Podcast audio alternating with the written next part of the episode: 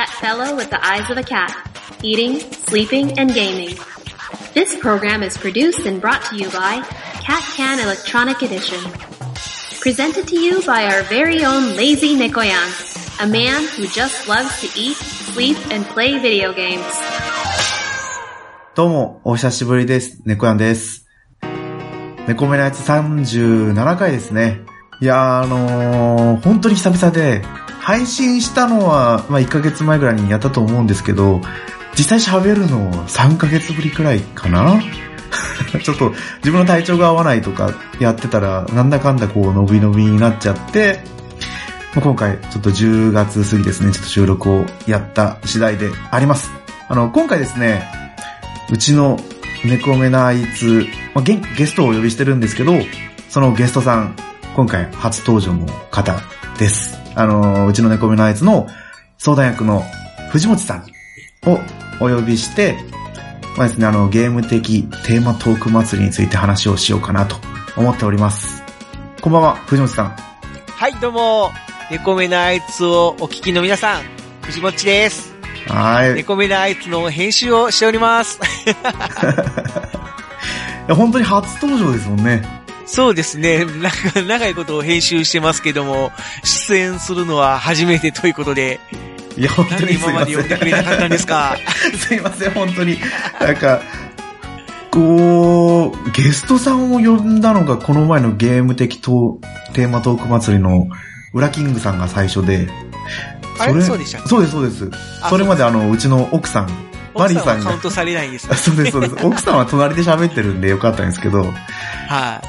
まあ、まあやってみるかってことで、ウラキングさんとパソコンのスカイプやって、 Audacity で録音したんですけど、はいまあはい。なんかしっくりこなくて、で、そんなこんなしながら、あなんかゲストさんと会話がどうにかなる、成り立つなと思ったのがちょうど今頃だったんですよ。うん。だから満を持しての藤本さんを、ありがとうございます。はい、読んだ次第なんですけど、頑張ります。はい。いえいえいえ、こちらこそ頑張ります。まあ、今回ですね、もう一人、はい。ゲストさんをお迎えしております。もう、私と藤本さんって言ったら、この人しかいない。もちお的脳筋雑談から、もちおさんをお呼びしてます。お、もちろ先生よろしくお願いします。はい、えーと、はじめまして。はい。ね、もちお的脳筋雑談からやってまいりました、もちおと申します。今回はですね、ゲーム的テーマトーク祭りということなので、それはもう私来ないわけにはいかないでしょう。ね。そうですねということで今回ね、あのーこちらの番組に初参加ということで、よろしくお願いいたします。イエイーイエーイなんか急に脳筋雑談になったような。なあ、皆さん、これ、も、猫目なやつですよ。あごめんなさいね、ごめんなさい。いね。これいえいえいえいえ。いやいやいや。ということで、さあ、ね、今回はゲーム的テーマトーク祭り。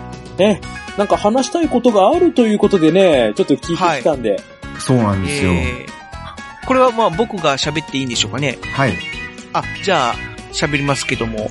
えーっと、まあ今回、僕もね、あのーテーマトーク祭り、まあ参加したいなとは思ってたんですけども、ありがとうございます。まあでも、やっぱり、す流行りのと言いますか、最近のゲームっていうのはもう本当に僕、あの、任天堂の Wii がもう最後みたいな形で、いやいやいや、でも大丈夫ですよ、Wii でも。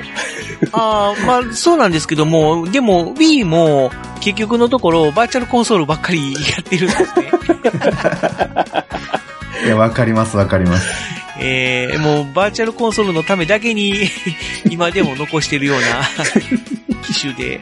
で結局その後にね、あのーいろいろ新しくなって最近ではスイッチとかも出たんですけども、その Wii のね、そのバーチャルコンソールのデータを引き継いでくれたら買い替えようかなと思ってたんですけども、もう全然引き継がれる気配がないんで、もう Wii をずっと 残してるような状まあ、任天堂商人ですからね、やっぱそこはね。そう簡単にはこうゲーム映してくれないですよ。ねえ、まあね残念だなとかって思いつつ、ちょ、あのね、あの、スイッチのあの、要はポータブルモードっていうんですか？あれでね、こうね、ね、あれでやりたかったんですけどもね。ね、バーチャルコンソールね、あっちにスイッチに移して、ね、どこでもやれるってなれば、そうそうそうそう。もう一気にね、スイッチの価値がぐーんって上がるんですけど、ねえ、と思ったんだけども。まあま残あ、まあ、商売人はダメですね、そこはね、任天堂うん。が硬いですわ。まあそういうことでね、まあその、レトロゲームというか、まあその、トークテーマの中に、えー、復刻してほしい機種という、まあお題があったので、はい。じゃあはいこのテーマにのっとって、まあ、僕、藤持といえば、もう PC エンジンしか、もう語るネタがないということで、えー、PC エンジンのことをまた熱く語らせてもらおうかなと思っているんですけども。はい。これあれですもんね、あの、無調的脳筋雑さんの第23回で、ね、はいいろいろ語りましたからね、PC エンジンはそう。ですね。語らせてもらいまして、で、あの時に、まあ、その、その本体の話と、あと CD ロムの話をうん中心にさせていただいて、うんで、えー、ヒューカードのお話は、またこの、あのー PC エンジンの回が好評だったら続編をやりましょうっていうことで言ってたんですけども、あのね、なかなか機会がなくて、あの、アクセス自体はすごい伸びたんですよ、あ、そうなんですか？実は。はい、あの、結構な、えアクセスはね、あのーあの頃には結構伸びてましたんで、あ、そうだったんですか？はい、実は。もうここだけの話ですけど。はいはい。ただね、本当にあのあただね、本当機会がなくて、あと、あの、聞いてる人たちが、やっぱりかなりね、あ、マニアックだねっていうところがね、あの、言ってましたんで。やっぱりマニアックになっちゃうのかな。いやいや、でもこれ、今回は、ね、もう満を持して、このもうこれまで1年ちょっとね、貯めてたのを一気にここで出すということで。そうですね。ちょうどね、あのーつい先日、まあ終わっちゃいましたけども、テレビアニメのハイスコアガールの中で、その主人公の男の子が、まあその PC エンジンにすごくハマってるっていうシチュエーションが描かれて、うん、うん、うん。で、ね、当時の、当時のというかその、オリジナルのゲームの、そのゲーム画面とかが、そのまんまうん、テレビにドーンと映ったりとか、うんあと、なんだ、あのーえーっと、源平島までそうですね。はい。そうですね。の、その、アンダーバーとかが、なんだろう、あの、その声優さんなのかな？それとも、声が似てる人、別人？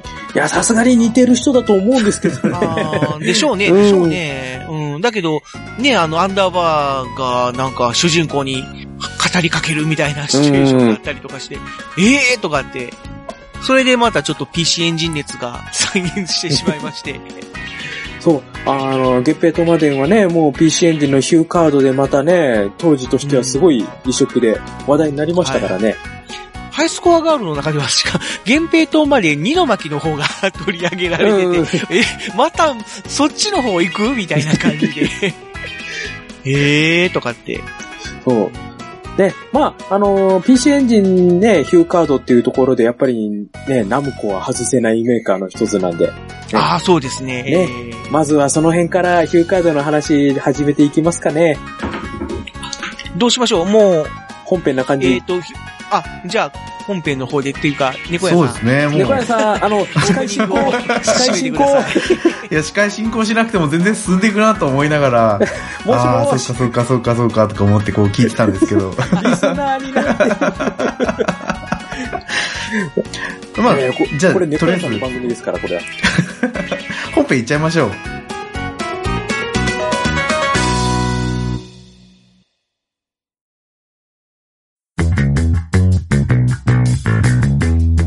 おちょのゲーム大好き DX と、親バカゲームミュージアムがお送りするコラボプロジェクト。題して、ゲーム的テーマトーク祭り総勢15番組のポッドキャスト配信者が持ち寄った修行空のお題の中から選ばれたトークテーマを魚に、それぞれの番組が、それぞれのスタイルで、大好きなゲームの話をリスナーさんにお届け。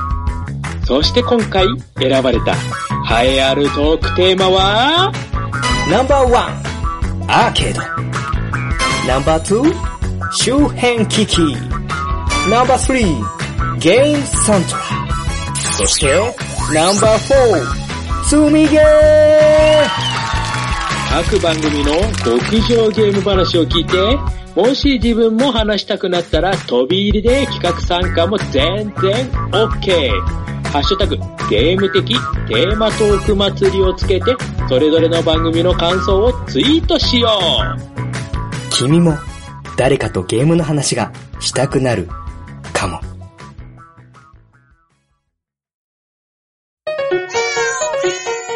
猫目なあいつ、食べて眠ってゲームして。ではでは、改めまして、本編、はい。猫やんです。あ、藤持ちです。はい、えーと、もちおです。はい、すいません。すごい入りだ。あの、ヒューカードの話さっきしてたじゃないですか。はい、はい。私は最初ヒューカードって聞いた時なんだろうと思ったんですけど、まあ、収録前にちょっと調べたんですよ。はいはい。なんか CD ロムじゃなかった。フロッピーディスクの細い版？ん？フロッピーディスク？じゃないな。いやーなんか端子がついちっちゃい端子がついてる長方形のやつですよね。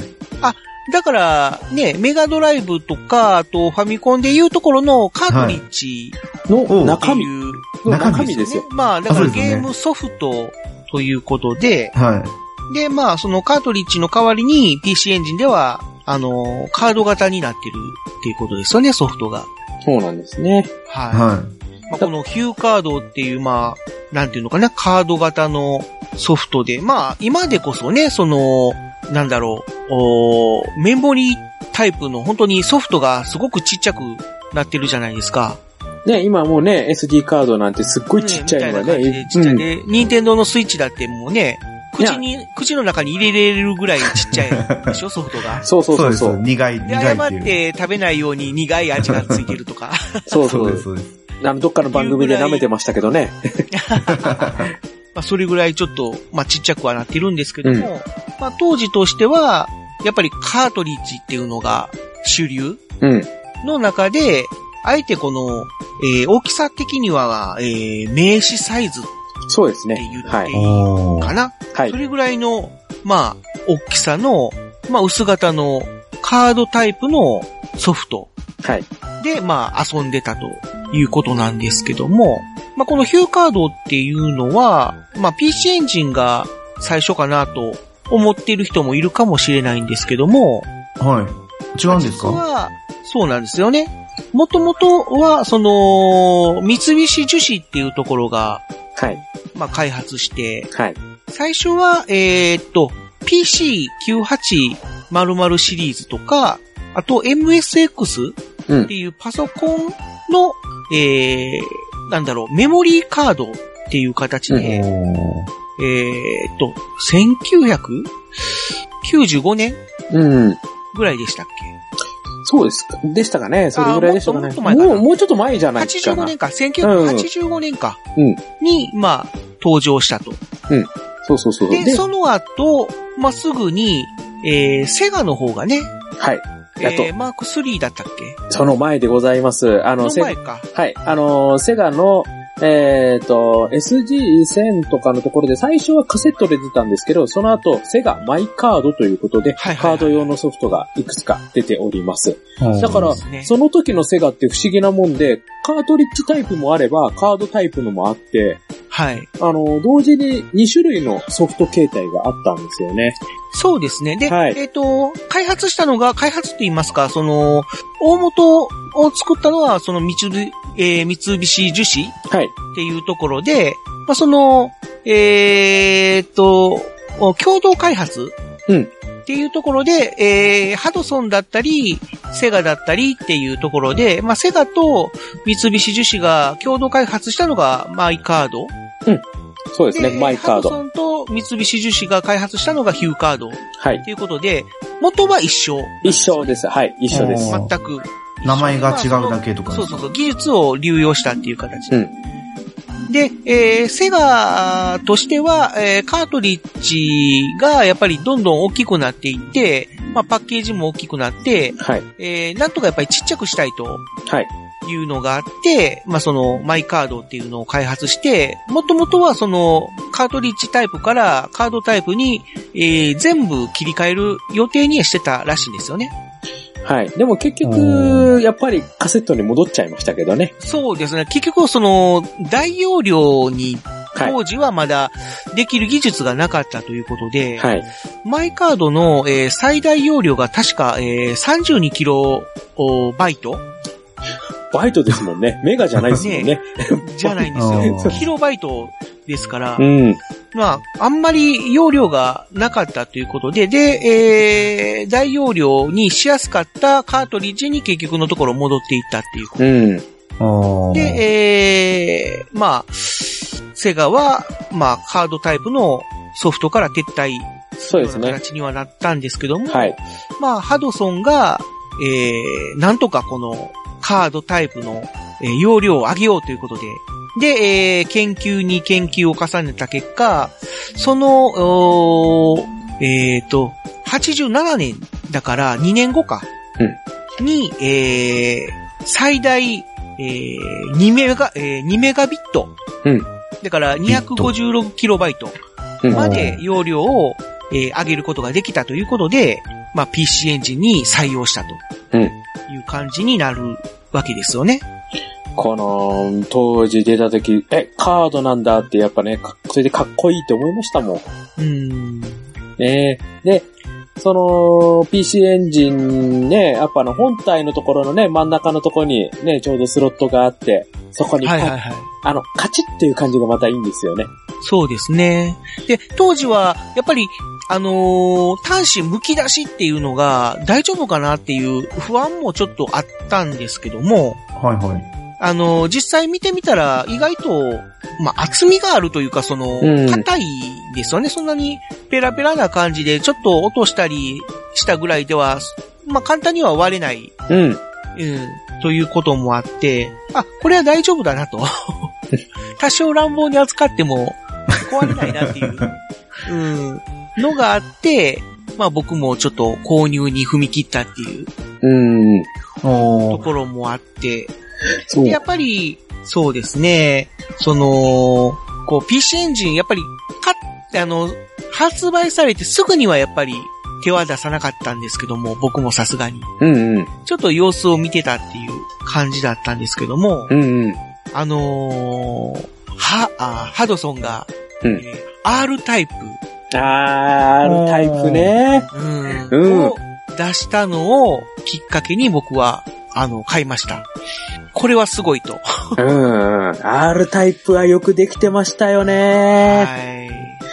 まあ、あのーね、結局のところ全編収録しようと思ったら、4メガ、5メガ近い容量が必要ということで、まあ、その、さっき言いました、あの、当時は、あー最大2メガうんまでしかちょっと、1枚のカードに収められなかったっていうことで、うん。えー、2枚組？っそうて。いう形で、前編後編ですよね。そうですね。うん前編後編と一つのゲームを分けて販売したと。こいう事情もありましたけども、うんでも、それだけやっぱり出来が良かったので、うん。あれ、なかなかでも当時あんなわざわざ前編後編分けてなんていうゲームなかったですよね。しかもシューティングで。そうですね。まあ、うんパソコンとかだったら、まあ、フロッピー2枚組、3枚組みたいなのはあったかもしれないですけど、ん。あまり普通の家庭用ゲームで、ねえ。えーそういう前編後編みたいなのはあんまりなかったような。え、あの、そこを、ちなみにデータ連動とかするんですか？あ、えっ、とね、当時はパスワードあであ、パスワードか。してました。はい確か、えっと、4、4面でしたっけ？そうです、そうです。あの、4面クリアしたところで、パスワードが出るので、その、はい後編の最初で、そのパスワードを入れるんですよ。そうすると、はいはい4面クリアした時の装備がそのまま引き継がれて5面が始まるっていう。うん。あじゃあそのパスワードがなかったら、5面からまた最初の状態で始まるんですか？そ始まります。そうですね。はい。5面からスタートってするようなイメージですね。もともとはアーケードとかにあったんですか？そうです。はいアーケードゲームですね。ああはい。そうなんだ。アイレムでしたっけ？そうですよ。アイレムが出した横スクロールの、もう、あの、横スクロールシューティングのもう歴史をね、変えたソフトですので、そうですね。はい。特にあの3面の巨大戦艦がやっぱ一番有名なんですけど、はいはいはいはい。はい。あのーシューティングにおけるパターンの作り方とかそういうのをね、こう突き詰めた、こう、シューティングとしてすごく、あの歴史を変えたソフトです。で、そうですね。はい。あのー今でもリメイクが出るぐらい、もうそれぐらいの人気のあるソフトですので、で、ゲームバランスがすごく良くて、あのーね、ゲームすごくやり込んだ人うんも当然楽しめるけども、うん初心者でもそこそこ遊べてたんですよね、あれ。えそうですね。うん。うんある程度のところまではやっぱりいけるようにはなってて、そうですね。まあ、もちろんその、レベルっていうか、最初に、まあ、モードが、若干はその、ね、イージーモードとか、ハードモードとか、いうのはあるんですけども、まあ、イージーモードでもそこそこ遊べるっていう。そう。あの、イージーモードが最初から自分の装備が良くなってる状態で始まるってやつなんですけど、敵のパターンとかは正直そこまで、あの、実は他のノーマルとかハードとかと違いがないんですよ。だから最初、そうん。だから最初にイージーで、まあ自分強い状態でやって、敵の配置とかを覚えて、そしたらあとはノーマルとかもやってみようね、みたいな、うんこうゲームの作りになってたので、で、さらに言っちゃうと、PC エンジンで、こう、ある程度やり込んだら、じゃあ今度はアーケード、ゲームセンターでちょっとやってみようかな、みたいな。実際そうで、すね。そうう、んそれができちゃうぐらいの、やっぱゲームの出来の良さ。ね、これは本当もう当時、CM もバンバンやってましたし、ね、すごくこう、ね、PC エンジンが、こう、なんていうのかな、こう、売り上げをこう上げるための原動力になったソフトの一つだとは思います。そうですね。でも、当時、まあ、そのテレビ自体が、まあ、その、まだ、その当時はブラウン管うん、うん。みたいな感じで、で、その接続の方法も、まだあの、RF ですね。はい。うん接続って言いますか。まあ、要は、あの、アンテナに、テレビのアンテナにくっつけるタイプ。うん。まあ、その後すぐにあの、ビデオ入力端子に、まあ、なるんですけれども、うん。まあ、それでも、その、なんていうのかな、今みたいに、はっきりくっきり映るっていうわけじゃなかったんで、うん。うん。その、多少、その、なんていうのかな、ぼんやりするっていうか、うん。で、それが逆に、その、アーケード版との遜色を、うん。えーう薄くしてるって言いますか。うん。で、パッて見た目、うんアーケード版と、要は PC エンジン版と、見分けがつかないぐらい、うん本当によくできてて。で、音も、その、アーケード版と、その、PC エンジン版は、その、音源が全然違うわけなんですけども、なんか、ほとんど違いがわからないぐらい、うん。頑張ってましたね。再現されててうん。えーもうこれが PC エンジンかと、当時はまだね、あの、ファミコンしかなかったので、そう。だから、ファミコンのね、あの、画面とかで慣れてた人間がいきなり PC エンジンで、うわ、すげえって。しかも巨大戦艦動いてる。あーなんかすごいエイリアンとかバリバリ動いてるとか。うわ、二面のボスキャラとかもガシガシ動いてるって。もうそれだけでもやっぱ、すごいっていう風にはい。まあ確かに、それはね、ゲームセンターと見比べれば、ね、こう、隣に突き合わせれば、あ、ここが違うよ、あそこが違うよって、そりゃ、こう、重箱の隅をつつくようなことはいくらでもできるんですけど、でも、でもやっぱり、あのタイミングで、あの移植で出てきたっていうのはすごいと思いますよ、やっぱり。そうですね。だからその前、まあ、その、R タイプが出たのは結構もう PC エンジンが発売されてから1年ぐらい経ってましたっけね？え、そんな経ってましたっけ？そこまでは経ってなかえったかな。なんか結でも、構早めだった、あの、なんか半年ぐらいだったような気がするんですけどね。半年ぐらいでしたっけね？うんまあ、結構、その、出た当初のローンチタイトルとかは、まあ、ね、なんていうのか、あのーその、すごいハードが出たっていう割には、あ、なんかこんなもんかなっていうような。あのーそうなんですか。イメージはあったんですけども、うん。うん、まあ、あのービックリマンワールドが出た時に、はい、はい、あはい。のー元の、あのーモンスターワールドでしたっけ？はい、そうです。ワンダーボーイ。はい。ワンダーボーイのモンスターワールドを、まあ、キャラ替え。うん。で、まあ、要はキャラクターをビックリマンにして、出た、あの、出したソフトがあって、で、それが結構よくできてたっていうのはあるんですけども、うんただ、なんでキャラ替えしたのかなっていうのが、その当時の僕にはすごく引っかかってたので、うん。あんまりビックリマンに興味はなかったし、その、ワンダーボーイで出して欲しかったなっていうのは思ああって。たんですけども、でも逆にほら自分セガユーザーとしては、うわ、やられた、やられたですよ。あの、まああ、、そうやったんですか、うん、いや、そのままワンダーボーイで移植されるよりもなんか悔しいな。あ、また、またハドソン、高橋名人、ね、昔のね、あの高橋名人の冒険島のてやり方でこれまたキャラ替えでゲーム持ってったですよ。なるほど。で、しかも丸、丸パクリなんですか？でもまんまですもん。あ、そうなんですよ。その、あのーえっ、と、モンスターワールドとしてはい見たら、もう BGM とかもすごい再現されてて、え、BGM から？同じ違うかなっていうぐらい。うんうん。まあ、もう本当にキャラクターだけが差し替えで、あと全く一緒なんで、そうですうね。ん。だからもうすげえ羨ましいですよ。あ、そうやったんですか。うん。だって、こっちセガハード持ってるのに、なんでそっち出てるのみたいな。ああ、やっぱそういうのはありましたよ、やっぱ。うん。まあそういうのがあったけども、その、購入のきっかけになったのはやっぱり R タイプかなっていう、うん。うん感じですかね。ねあの PC エンジンってすごくあのゲームセンターからの移植のね、されたゲームっていうのがたくさん出てて、はいはいはい。うん。だから自分なんかはやっぱりこうね、ゲームセンターでゲームやってた人、あのー人間なんで、ああ、これもできるんだ、あれもできるんだ、いいなーみたいなのが結構多かったんですよね。そうですで、ね。ま PC エンジンにしかないのも結構あったじゃないですか。あ、あーオリジナル。うん、そうそう、あの、なんていうの、アーケードの移植なんだけど、他の機種には出ないで、なぜか PC エンジンにだけ出てたみたいなのが結構あったんで、そうですね。ええそれでさっきの言ったナムコなんですよ。あ、ナムコ。ええナム、ナムコはそうですね。一応メガドライブにも参入したけども、そう、まあ、だ明確に分けてましたね。そう、しかも PC エンジンにまたいいゲーム持ってくんだ、これが。いや、ほん、ああ。本当に。えーそうですね。まあ、妖怪道中記から始まって、まあ、はい源平東馬伝、はい、あとは、オーダイン、はい、スプラッターハウス、はい、えー、ベ、ベラボーマンはい。とか、あの辺は本当に、ねえ、さ、PC エンジン持っててよかったなって。さらにね、あの、ギャラが88、88があったりとか、はいはいはい、そうです、あ、と、ワルキューレの伝説があったり、あーここっちだ、そうですね。うん。もう、もう、みたいな感じですよ。ま あとやっぱりドラゴンスピリットですあね。ねそう、ドラゴンスピリットとかも出てるし。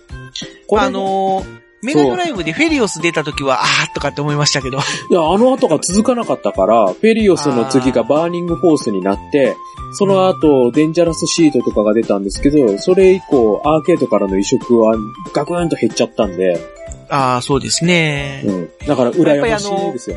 回転拡大縮小がある、あるやつはちょっと PC エンジンにはしにくいかなっていうのはうーん。ありましたけれども。いやーでもメジャータイトルがやっぱ PC エンジン行ってましたよ。そうですね、僕もナムコ作品だけで、えーっと、18ソフトまだ残ってますね。す え、未だに残ってるんですか？未だにですよ。今ここにありますよ。なんかガサガサ音をしてるのは、それ実際にカードを見てるんですね。そう、そうですね。僕はあの PC エンジンのソフトを、その、カードケース、カードホルダーにう入れて保ん。存してるもので、うん。うん。なので、その、ペラペラめくりながら、ナムコエリアのところをこうやって見ながら、あーこれやった、これやった、みたいな。その、メーカーごとに一応ソフトを分けて保存してるんで、いやーいや、一番多いのってナムコなんですか？一番多いのはやっぱハドソンですね。あ、ハドソうん。まあやっぱり PC エンジンといえばハドソンなので、ン。うーん。ハドソンソフトはやっぱり一番多いですけども、その次ぐらいですかね、ナムコはやっぱり。うーん。あの、なんだかな、ファミスタとかもアーケードであったんですか？あ、ありましたよ、ワールドスタジアム。あ、あ名前が違うけど、あの、アーケそうですね、PC エンジンではワールドなんちゃらっていう名前に変わって、そうそうされたりとかはしましたね。そう。あと、アーケードも全部ワールドスタジアムでその頃は出てましたね。あ、そうなの？うん。ファミスタはね、本当にね、あの、ファミコンのやつはファミスタなんですけど、アーケードになるとはいはいワールドスタジアムって名前変わってたので、あーでおーそれがまた PC エンジンとかに移植されてたんですよ。名前変えた形で。うんあと、ワールドコートとか、ああ、そうかそうかそうかそうか。テニスですね。うん、ありましたね。ファイナルラップも一応移植されて、あれだ、あの、ファイナルラップツイン。あの、なんかツインがっていう、あれですよね、画面こう分割してて、はいこう、上下二分割そうでしたよね。で、対戦できるんですよね。ですね。はい。え猫屋さんなんかやったのないですか ?PC エンジンでこれやったみたいな。ー、ぷよぷよぐらいですね。ぷ よぷよぷよ。本当にそれしか記憶ないですね。PC エンジン友達の家に行って、あなんだこんなところにこんな薄いの差し込むのっていうのを見てあでて、も、ぷよぷよって CD じゃなかったでしたっけ？CD だったんですかねなんかでも、確か CD ですね、ぷよぷよ。じゃあヒューカードじゃなかったんだ。CD だったんヒューカードなかだ。ったです。ぷよぷよでも CD っていう形で、へー、ぷよぷよでしたね。あーメガドライブでもぷはいよぷよ出てるのに、あえて PC エンジンでやるっていうのが。はい。いや、まあ確かに PC エンジンのあの、ぷよぷよ CD はあの、ドラマモードとかがあって、声優さんが喋ったりしてましたからね。うへん。ー、あーそっか。まあそこを見るっていう楽しみもあったのかもしれないけど。はい。うん。でも、多分普通のぷよぷよじゃなくて、ぷよぷよ2だったような気がしますね。あー、2の方ですか。はい。そうか。でも、その友達の家だけでしたね、ぷよぷよじゃなかった PC エンジンが置いてあったのが。あー、そうなんですか。はい。あ、でも、メガドライブはうちの近所には一台もなかったんで、まだ PC エンジンは。うわうわそっか僕は逆に、周りの友達とかはみんなメガドライブ派で、で、僕だけ、肩身の狭い思いしてましたよ。だから場もう、うん。場所によって全然違いますね、その辺は。環境がそうね。もう私の周りはもう三者三様で、スーファミだったり、メガドラだったり、PC エンジンだったりで。うん。もう本当に好みによって分かれてたので。まあそういった意味ではすごいラッキーだったなと思う。どのハードもだからそれな、ね、遊べたので。もちろん先生は PC エンジジンは、あ、あのーどういう、PC エンジンはですね、あの、出てすぐは買ってないんですよ。ちょっとだいぶ後になってから、うんあのなんだっけ、コアグラフィックスですね。はいはい。色が変わったやつですね。白じゃなくて。黒くなったやつですねそうそうそう。うんあれがほら、コントローラーなんかなんか連射がついたじゃないですか。あ、そうですよね。うん。で、それで、あーちょっといいなと思って買ったんですよ。うん。で、その時に買ったソフトが、あの、はいタイトーが出した究極タイガー。ああ、究極タイガー、はい。これがまた出来が良くて、そうですね。はい。で、あと、ハドソンの、えっ、と、ガンヘッド。ああ、ガンヘッド。はい。もうシューティングばっかりなんですけど、おー、これだ。やっぱこう、パッドに連射機能がついたから、やっぱシューティングちょっとやりたいなと思って、それでこう、いろいそうろですね。買いましたね。ハドソンがね、あのーそれまでファミコンでずっとやってたあのーえー、キャラ、キャラバン、はい。ね。シューティングキャラバン。うんこれがシューティングキャラバン。うん。それを、えーっと、ガンヘッドあたりからでしたっけね？そうですそうです PC はいエンジンに変え、変えたんですよね？そうです、そうです。うんおー、じゃあやっぱり PC エンジンの方が、まあ、ファミコンよりは確実に良かったですね。うん。まあ、あの、そうですね。まあ、その、ハドソン自体がもうちょっとファミコンに限界を感じてて、はい。で、それで、まあ、PC エンジンを作ったっていう経由があるもので、ああ、そうなんですね。ちなみに、あの、ヒューカードはいつまでヒューカードだったんですか？さっき言ったように CD ロムロムとかあるわけじゃないですか。あ、でも、CD ロムが出てからもしばらくはヒューカード発売されてはいましたけれども。さすがにその後期になってきたらもうヒューカードって出なくなったんですか？いや、でもちょこちょこ出てましたよね。そうです。まあ、ちょこちょこは出てましたかね。まあ、やっぱ主流は CD ロムに置き換わってはいきましたけれども。あうーん。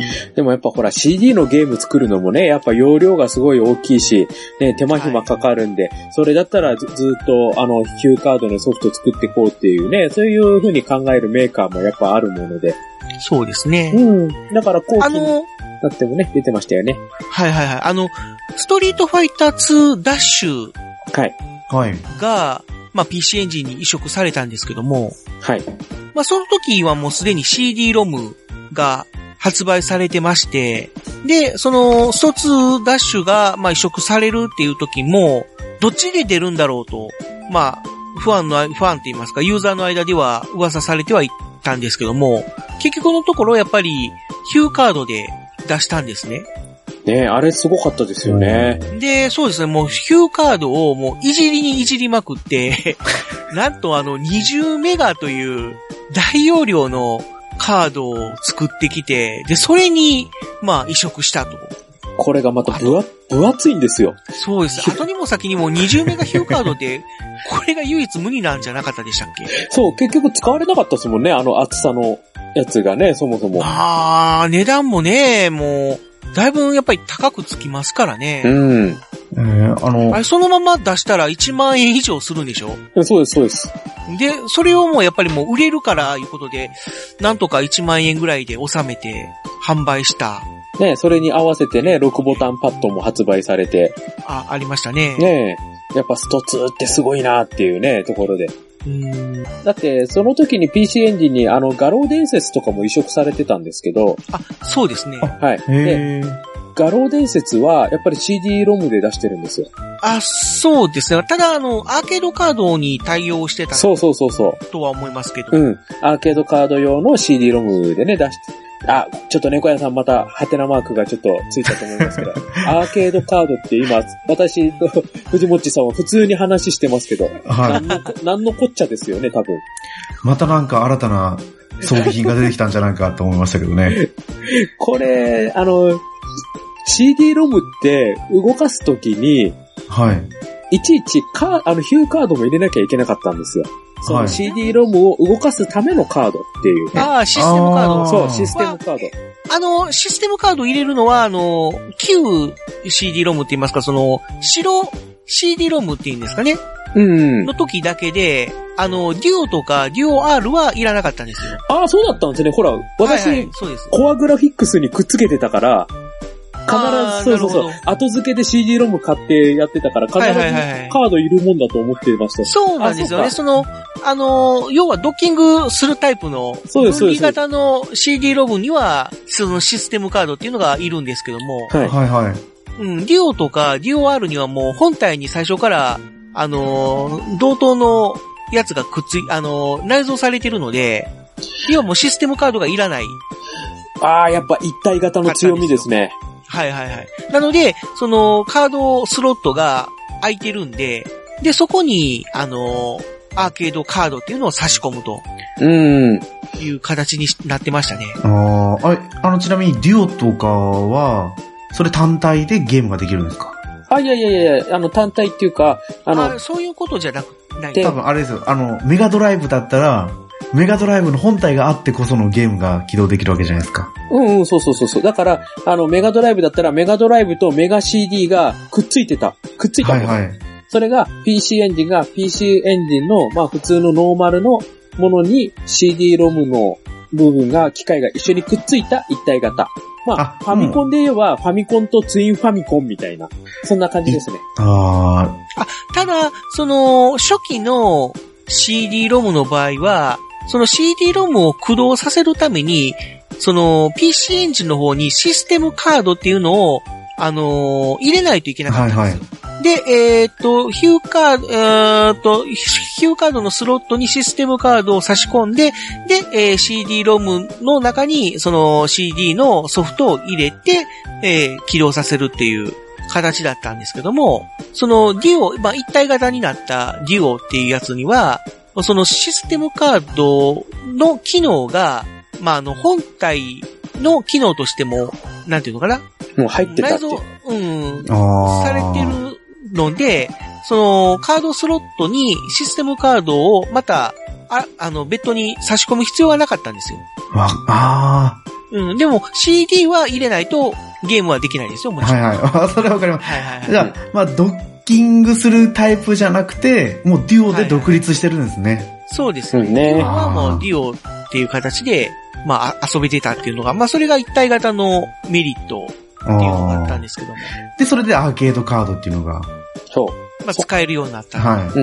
そのアーケードカードっていうのを入れると、さらにこう、いろいろとね、こう、動きが良くなったりみたいな感じのところで画廊伝説が移植できたり、アーケードカード用のソフトっていうのも出てたんで、ああ。まあ、そ、の、あのー動きが良くなるというか、その、読み込みが少なくなるんですよね。容量がでかいのが動かせられるっていうところですね。うん。あの、あれですよね。えっ、と、セガスターのパワーメモリーみたいな。ああ、まあ、そんなああ、まあまあ、拡張カセットみたいな感じで、はいあんな感じですね。そっか。まあ、いろいろ PC エンジンもね、いろいろくっつくんですよ。そんなくっつくんですか？まあ、もともとコア構想っていう、まあ、PC エンジンをコアにして、いろいろドッキングさせようっていう、あのー構想が最初からありましたので、そう。だからそういうイメージにね、元にいろいろこうくっつくものが、まあ、作られてったっていうところでね。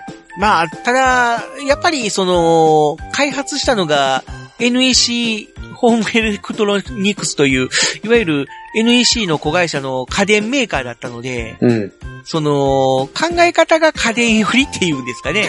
あもうゲームというよりも、まあ、ゲーム会社っていうのとはちょっと違って、うん。なんかこう、テレビとか、プリンターとか、そういうのとドッキングさせようっていう、うんなんかね、それっているのっていう、う んものとくっつけようとする傾向はありましたね。ーえ、まさか、まさかですよ。PC エンジンも一体型のテレビとかがあるんですか？テレビはですね、あの、PC エンジン LT っていう、はいはい。まあ、ラップトップという、まあ、あの、どう言ったらいいんでしょうね。イメージとしてはノートパソコン？ノートパソコン。そう、もうだからまあ、パ、パカって開くんですよ。なんつったらいいんだろうな。これ、これパカットは開いたらテレビモニターと PC エンジンがくっついてるっていうような、ああ。そういうのも、まあ、あの、出てましたので、ただめちゃめちゃ高かったですけど、99,800円。高、高。超高額な。そっか、あおの子さんにはとても買えないそうですよまあゲーね。ムやったんですけども。そっか。家電メーカーで作ってたんですうね。ーん、のがあって、まあちょっと、やっぱり、任天堂とか、セガっていう、まあゲームメーカーではなかったので、なんだろう、あのーやっぱり読み違えることは多かったですよね。ゲーム市場。まあ、家電屋さんですから。はい。しょうがないかな、そこは。まあ、ねえ、その辺はね、もうちょっと勘弁してよと思いながらも、ただまあ、PC エンジンに関しては、そのソフトメーカーがすごい頑張ってくれたんで、うん、うん、ほんでまあ、なんとか持ちこたえられたかなという うん。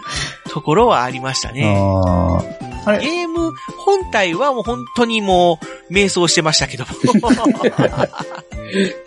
えー、なんか、シャトルとか、ありましたね。うん、ね、ちょっと軽量化したやつですよね。えー、なんかね、まあいろいろと、あと、えー、スーパーグラフィックスとか、そう。ね、なんか、すごい大きい機械でね、PC エンジンの後ろにガコーンとくっつけて、で、CD が読み込みができるみたいなね、そういうのがあったりとかして。ね、ね、ほんとあの、PC エンジン、これあれですよね、あのーもし今、ね、あの、ファミコンミニとか、ね、あの、ネオジオミニとかいろいろ出てますけど、これ PC エンジンミニとかつったらどういう形にまずなるんですかね？あー、まず。それを言うと、まあちょっといろいろと深い話にはなってくるんですけども、まあね、ちょうどテーマトークの中に復刻してほしい機種とはいい。うのがあるんで、まあ僕としてはやっぱり PC エンジン復刻してほしいなというのは思いはあるんですけども、はい。まあ、あのーただ、えー、任天堂とかセガと違って、まあ、あのーね、NEC ホームエレクトロニクスも、まあ、そのハドソンも、うん。もう今はもうないんですよね。ないですね、もえー、で、もうその PC エンジン関係の版権っ。ていうのは、今もうみんな、コナミが持ってるんですよ。コナミーあ、でも全部コナミが持ってるんですか？もう、そうですね、もう PC エンジンっていうもの自体がもう、全部もう、コナミが、もう版権を取得したらしいです。あうん。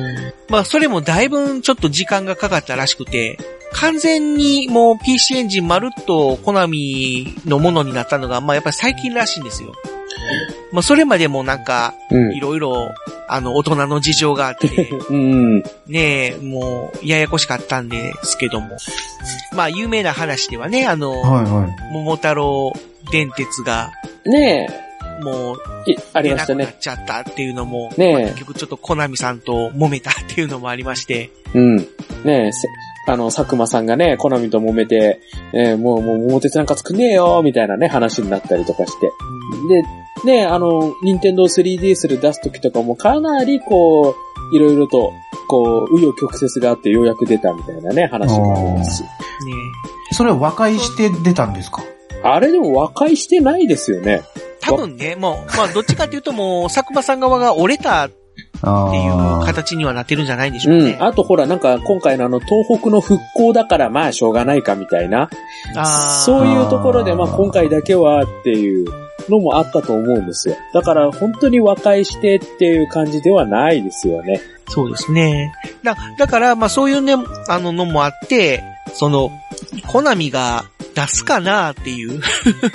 まあまあまあ、でも一応ほら、まあまあ、あの、このね、テーマトーク、ね、あの、形として一応出す体で話しません？そこは。まあまあ出す体でね。ね、ね、まあまあわかんないですね、けど。もしその、コナミが、まあ最近の、その、復刻？うん。まあその、ファミコンミニとか、スーファミミニとか、メガドラミニの、あの、ネオジオミニのブームに乗っかって、うん。まあよっしゃ、うちもじゃあ PC エンジンミニ出すかとうん。いうことで出すとしたら、はい。どうなるかということで、ですね。まあ、そ、そうですね。やっぱり、ねソフト何入れます？ソフトはですね、あのこれマルチタップに対応するかどうかで、だいぶ変わってくると思うんですけど、それマルチタップをじゃあ出さなきゃいけないですね。これってあの、ファミコンとか、他のやつって、そのミニ、どうなってるんですか？ミニは、あれ、マルチタップ、どうでしたっけ？スーファミのってな、多分対応してないと思うんですけど。触れたことがないですもんね。はい。自分もそうだな。スーファミミニはマルチタップでってこと考えたことないな。普通に2プレイヤーまでのしかやったことないし。え、でもあれ、どうなんですか？あのーコントローラーって何接続なんですか ?USB ですか？えーっと、ほら、ファミコンはもうもろに繋がっちゃってるんで、ファミコンミニは。で、スーファミの方も、なんだっけ、なんか、あの前のところにぶっ刺してくっついてたから。あー、そううん。あ、もう、じゃあ取れないんですか？あ、一応ね、なんかジョイ、取れはします。ああ、うんファミコンミニは取れない。スーファミの方は取れます。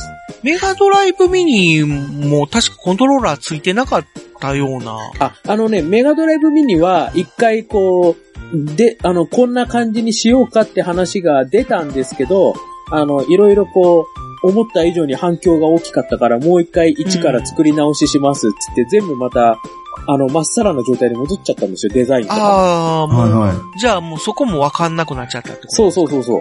ああ、なるほど、ね。あと、ネオジオミニもなんかゲームパッド出たじゃないですか。うん、あれは USB で、ね、差し込みますよね、確かね。そしたら、あれじゃないですか。その、PC エンジンは USB 接続にして、うんハブとか使えばいくらでも、うん、マルチタップもいけんじゃないですか？はだからその、マルチタップを、えー、マルチタップ対応にしてくれるんであれば、やっぱりダンジョンエクスプローラーとか、あー、いいでい。すね。あと、ボンバーマンとか、うんうん。あのあたりが入ってくるんじゃないでしょうかね。まあやっぱハドソンのね、2作両方とも外せないですよね。やっぱね、多人数でやるには。で、あれやっ。ぱあとは、うんコナミ まあでも自分とこはやっぱだね、入れないと、やっぱりグラディウス、サラマンダー、デタのツインビーぐらいはちょっとね、さらっと入れてほしいなとは思いますよ。あとパロディウスだ、うもんうん。ありますしね。まあ、このあたりは入ってくるんじゃないかなっていう。うん。結構、あと意外、意外と、はいあはい。の、対等のゲームとかもうん。多いんですよ。うん。PC エンジンって。だからあの、スペースインベーダあー、えー、復活の日っていう。そうそうそう。あの、昔のスペースインベーダーと、あの、リニューアルされたスペースインベーダーと入ってて、なんかあのもう、でこの、リメイクしうん。な感じがすごいデザインとかも綺麗になってるんですよね、絵柄もそうなんですよ。ね。このリメイクの方がね、ものすごいよくできてるんですよ。うん。爽快感もあって、インベーダーゲームなのに、なんだろう、こう、一斉走者みたいな、ビャーってこう、もう多方向レーザーみたいなバーって出して、もう、インベーダー全滅させるみたいな、すごい爽快感のある、あのー攻撃ができるとかね。インベーダーのイメージ崩れる、あのちまちま感なのに、一発いや、でもね、でもね、遊ぶ、遊ぶ感覚ははあくまでもインベーダーなんですよ。パキュンパキュンなんですよ。ああ。ただ何かこう、UFO を撃ち落とすと、うんアイテムが落ちてきて、うん。でそれを取ったら、そういう、ダーっていう攻撃ができるっていううん。感じなので、基本は崩してないんですね、じゃあ。そうなん、そうなんですよ、そうなんですよ。いやー、よくできてるなとか。ー一応私もなんか思うソフト1個だけあるんですけど、あ、はいはい、何でしょう？やっぱりなんか PC エンジンって言ったら、まあ、PC 原人を思い浮かぶんですけど、あー、おーそうですね。ねなんかまあ、ね、いもうイメージキャラにもなってるぐらいなんで、うん。まあ PC 原人はいはいがこのあたりにも入ってくるかな。ああ、いい。ねあの頭突きはやっぱ外せないのかな。ただまあ PC 原人も結構シリーズがあるんでね、あの、要は、スーパーマリオみたいな感じで、もう one、two、three みたいな形であるんで、そはいはい。れが全部入るのか、それかどれか一つなのかっていうのは。うん。そうですね。まああの、この感じだと、あれですね、1時間は軽くオーバーしてくるんで、あらら、ごめんなさい。そうですね、あの、ヒューカードも思った以上に話してきたんで、やっぱ前後編スタイルでいきますかね。わかりました。じゃあ、入れたいソフトについては、じゃあ後編でって感じですね、じゃあ。そうですね。あの、はい。後編に続く。ということで。中途半端ですけど、すみません。はい。いやいや、この、ちょっと出した感じで後編に行けば、後編聞かなきゃってもなるじゃないですか。うわーリ、リスナー泣かせだ。そんなわけで、はい。続きは後編に。後編ということで、はい。お楽しみに。お楽しみに。お楽しみに。